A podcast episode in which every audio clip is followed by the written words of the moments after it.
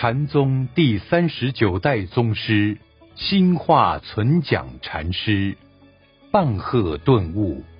盲喝悟己。新化存讲禅师是禅宗第三十九代宗师，跟随临济宗开山祖师义玄禅师求法。后来，义玄禅师把心印传给存讲禅师，存讲禅师就成为临济宗的第二代宗师。存讲禅师生于晚唐五代十国时期，那是一个战乱四起的年代。师父义玄禅师圆寂后，存讲禅师就在魏州新化寺开堂弘法，被称为新化存讲禅师。存讲禅师继承了临济宗的棒喝宗风。当时棒喝的风气很盛，许多弟子学了表象，也常常盲喝乱喝，都被存讲禅师严厉告诫。有一次，存讲禅师对弟子们说：“我听到廊下也喝，后院也喝，你们不要盲目乱喝，否则即使你们喝得我停在半空中，又摔下来，摔得几乎断气，但等我喘过气来，还是要对你们说，你们完全没有领悟到禅法的核心精神，只是在那里胡喝乱喝。”禅师这么说，是因为正道者对弟子棒喝，并不是要吓他，也不是要凶他、骂他，而是因为禅师非常清楚弟子的修行境界，才能用棒喝先引导弟子离开意识心，再用修行的正量让弟子契入本心。如果尚未证悟，就无法掌握他人的意识状态，而且自身修行也没有正量，无法用棒喝导引对方契入本心。光学了宗师棒喝的外相，盲喝乱喝一通，不但帮不了对方，反而可能会害了他，也耽误了自己。有一次，新化存讲禅师对弟子们开示：如果有人自认已经开悟，何不单刀直入，说说自己对佛法的见解？这时，只见明德禅师站起来，往前踏出一步，对着存讲禅师行过大礼拜后，便大喝一声。同时，存讲禅师也喝了一声，接着明德禅师又喝，存讲禅师也再喝，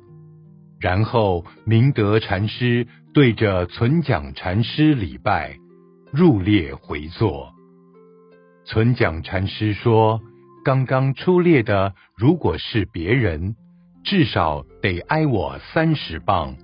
但明德禅师已经完全体悟一喝不做一喝用的精神，所以不用受罚。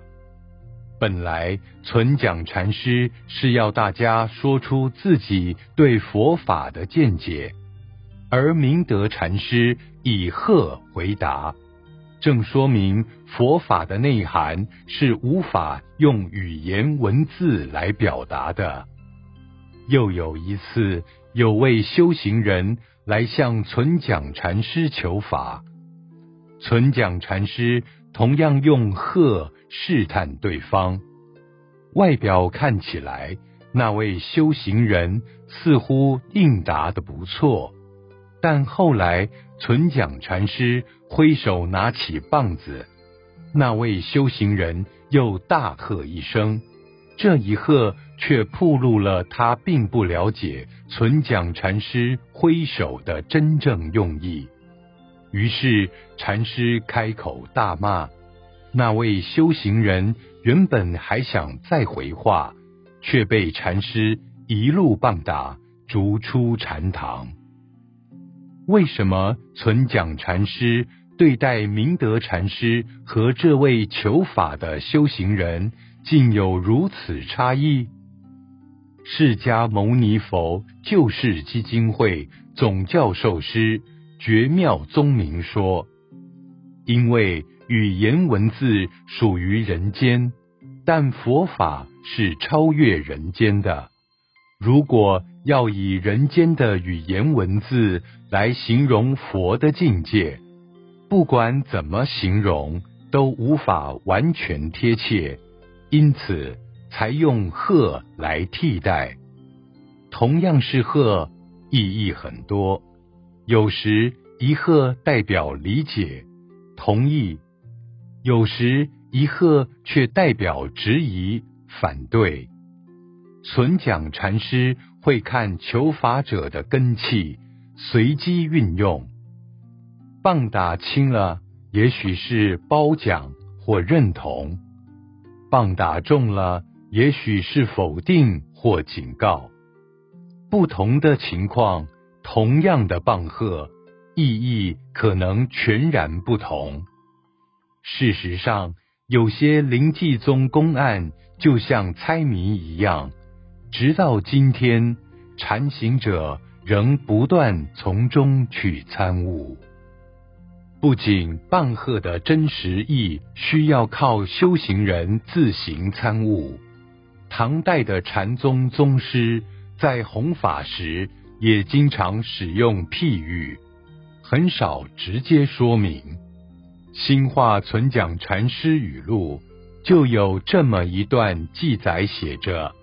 三圣禅师问存讲禅师，什么是祖师西来意？